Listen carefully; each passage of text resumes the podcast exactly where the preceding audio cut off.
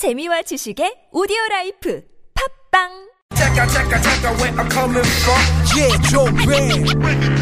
색다른 시선 세상을 바라보는 법.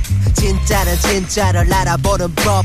오늘 뉴스를 들어볼까? 진실을 따라 미래를 그려본다. 오늘의 뉴스가 바로 내일의 역사. Show me the 뉴스 네, 강양구 프리랜서 기자와 함께합니다. 어서 오십시오. 네, 안녕하십니까. 자, 오늘 첫 소식은 어떤 소식이에요? 네, 이 박근혜 전 대통령이 하루 종일 화제였는데요. 네. 이 어제 검찰에서 피의자 신분으로 조사를 받았잖아요. 그랬죠. 이 신문 조서를 읽고 확인하는데 걸린 7시간까지 포함하면 21시간이 넘는 마라톤 조사였습니다. 어, 그러게요. 네. 근데 검찰은 일단은 준비한 질문을 다 했다라고 자평을 하고 있습니다. 예. 그리고 뭐 예상대로 박 전 대통령은 혐의를 부인하거나 이 대통령 직무상의 대응이었다고 답한 것으로 알려지고 있는데요. 네. 이 변호인단의 반응이 굉장히 흥미로웠습니다. 진실을 밝히기 위해 애쓴 검사와 검찰 가족에게 경의를 표한다. 그러게요. 음. 네, 그리고 특검보다 훨씬 더 객관적, 중립적이었다. 네. 근데 이게 이 변호인단의 느낌이 아니라 실제로 검찰 조사에 만족감을 느낀 박 전 대통령이 직접 지시한 것으로 알려졌습니다. 예, 예. 그러니까 특검과는 달리 객관적이라는 평이었는데요. 음. 이 검찰은 뭐 이런 분위기 탓인지 검찰은 이 박 전 대통령 구속 여부를 놓고, 놓고도 법과 원칙에 맞게 판단하겠다고만 답해서 네. 이 종범이 구속된 상태에서 주범으로 지목된 이 박 전 대통령의 구속 수사에는 약간 선을 긋는 모양새고요. 네. 또 기소 시점도 대선 등을 염두에 두면서 이것저것 저울질하는 모양입니다. 네네. 그러니까 이제 검찰이 이후에 어떻게 대응하는지를 좀 예의주시해야 될 대목이 아닌가 싶습니다. 그러게 아무튼 그 어제 조사의 분위기가 어땠는지가 이래서 더 궁금해지는 건데. 네, 그렇습니다. 뭐 그거는 사실은 뭐 현재로서 알 길이 없는 거고요. 네. 다만 이게 정말 박근혜 전 대통령에게서 뭔가를 느꼈기 때문인지 아니면 어떤 유리한 여론 환경을 조성하기 위한 언론 플레이인지 네. 이것도 사실은 좀 어, 나눠서 볼 필요가 있을 것 같고요. 그리고 또 박 전 대통령이 워낙에 또 이렇게 자기 주관대로 생각하시는 버릇이 있기 때문에 네. 뭐 한번 두고 봐야 될 것 같습니다. 다음으로 가죠. 네, 다음으로 네, 아- 넘어가죠. 네, 아까 저도 세월호 어머니 인터뷰 소식을 들으면서 울컥했었는데요. 네. 그 방금 들어온 소식인데 3시 30분쯤에 1m 정도 그러게요. 이 세월호를 드는 게 성공을 했다고 합니다. 예, 예. 이 세월호는 물속 44m 지점에 가라앉아 있었는데 음. 일단은 세월호 아래에다 철 구조물을 깔아놓고요. 예. 그 구조물 양쪽에 수십 개의 인양줄을 무리의 바지선이랑 연결을 한 다음에 음. 이1 내지 2m를 들어서 수평을 유지하는 것이 이제 오늘 하루 종일 이제 화제가 되었던 시험 인양입니다. 예, 예. 그리고 이제 시험 인양이 성공을 하면은 곧바로 이제 그 수평 상태만 계속 유지가 가능하고 또 기상 조건이 괜찮으면 이제 조금씩 들어 올리는 거죠. 네, 본 본인 양이 이제 거죠. 시작이 되는데요. 예, 예. 이 현재까지는 기상 예보가 괜찮기 때문에 앞으로 사흘 정도에 걸쳐서 본인 양이 될지 안 될지가 오늘 밤에 결정이 될 것 같습니다. 예. 그래서 일단은 사흘 동안 해저 13m 지점까지 세월호를 끌어올리는데 성공을 한다면은 음. 이 반잠수식 선박의 식호 목포 신항으로 옮기는 절차가 이어지고요. 예. 문제가 없다면 총 2주간이 걸리는 작업입니다. 그러게요. 예, 이번에는 꼭 인양이 되었으면 좋겠습니다. 날씨가 도와줘야 되는데요. 네. 다음으로 가죠. 네, 이 문재인 전 대표가 이 어제 MBC 100분 토론에 출연을 했습니다. 네. 근데 센 발언을 막 쏟아내셨는데요. 음. 적폐 청산 가운데 하나가 언론 적폐라고 강조를 했고요. 예. 그 면전에 대고 MBC도 아주 심하게 무너졌다고 직격탄을 날렸습니다. MBC 100분 토론에서. 100분 토론에서 네. 그- 그리고 MBC 해직 기자들이 피켓팅하는 앞을 지나서 들어오는데 정말 미안한 마음이었다라는 음. 언급도 했고요. 예.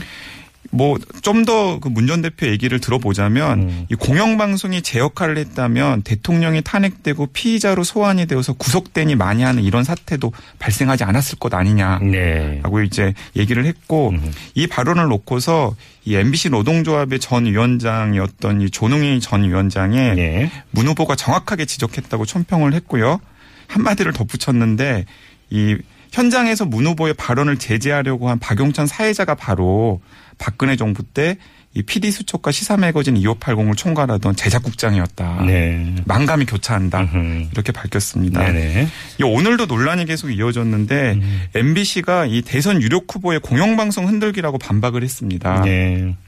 그러자 문재인 캠프의 김경수 대변인이 이명박 박근혜 정권의 나팔수 노릇- 노릇을 하고 이 박근혜 최순실 국정농단 사태에 눈 감았던 MBC가 공영방송 흔들기라고 나서니 정말 당혹스럽다고 보도 내용을 반박을 했는데요. 네. 정말로 당혹스럽습니다. MBC에 대한 스토리는 그 전 국민이 아는 것 아니겠습니까? 네, 그렇습니다. 국민이 충분히 판단을 하실 거라고 믿습니다. 네. 자, 다음으로 가죠. 네, 이 그 중국의 공영 매체 관영 매체 황구시보가 있는데요. 네. 이 황구시보가 한반도 전쟁이 불가피한 것으로 보고 대비해야 한다는 주장이 제기되어서 좀 눈길을 끕니다. 네. 이 왕 하위인 인민해방, 인민해방군 소장이 황구시보에 기고한 글에서 네. 한반도 정세가 통제력을 잃고 위기가 급격히 고조되고 있어서 음흠. 전쟁의 먹구름이 한반도 상공을, 상공을 배회하고 있다. 네. 네, 뭐 구체적인 얘기도 했는데요. 음. 전쟁이 발발하면 중국에도 안보 위협이 가해질 것이기 때문에 군사 행동 준비도 해야 하고 뭐 협박하는 거예요, 지금. 네, 북한 난민이 중국 국경으로 유입될 수 있으니까 난민 캠프를 설치하는 방안도 고려해야 되고 네. 또 한국과 미국이 북한의 핵시설을 타격해 방사능 오염이 생겨서 중국으로 확산되는 걸 막는 방안도 강구해야 한다. 네. 뭐 이런 얘기들을 쏟아냈습니다. 음. 근데 이게 중국의 좀 돌발적인 돌출 발언은 아닌 게 이 왕이 중국 외교부장도 전쟁을 언급을 했는데요. 예. 이틀 전에 한반도 정세를 놓고서 하나는 최종적으로 충돌을 해서 전쟁 상황까지 치닫는 것이고 다른 하나는 냉정을 찾아서 정치 외교적 해결 궤도로 돌리는 것. 네. 이두 가지 선택지가 우리 앞에 있다라는 음. 당연한 얘기를 했는데요. 정말로 좀 냉정을 찾아야 될 때가 아닌가 그 싶습니다. 냉정을 찾아야 되는 당사자 가운데 하나가 중국이기도 합니다. 네네. 네. 자, 그리고 북한 관련 소식이 하나 더 있죠? 네, 오늘 북한이 강원도 원산 일대에서 미사일을 발사했습니다. 네. 이제 정상으로 솟구치지 않고 공중 폭발해서 실패한 것으로 간주되고 있는데요. 네. 지난 3월 6일에도 탄도 미사일 4발을 쐈었거든요. 음. 이번 미사일 발사는 이 한미군이 진행 중인 키리졸브 독수리 연합훈련에 대한 반발로 보입니다. 예.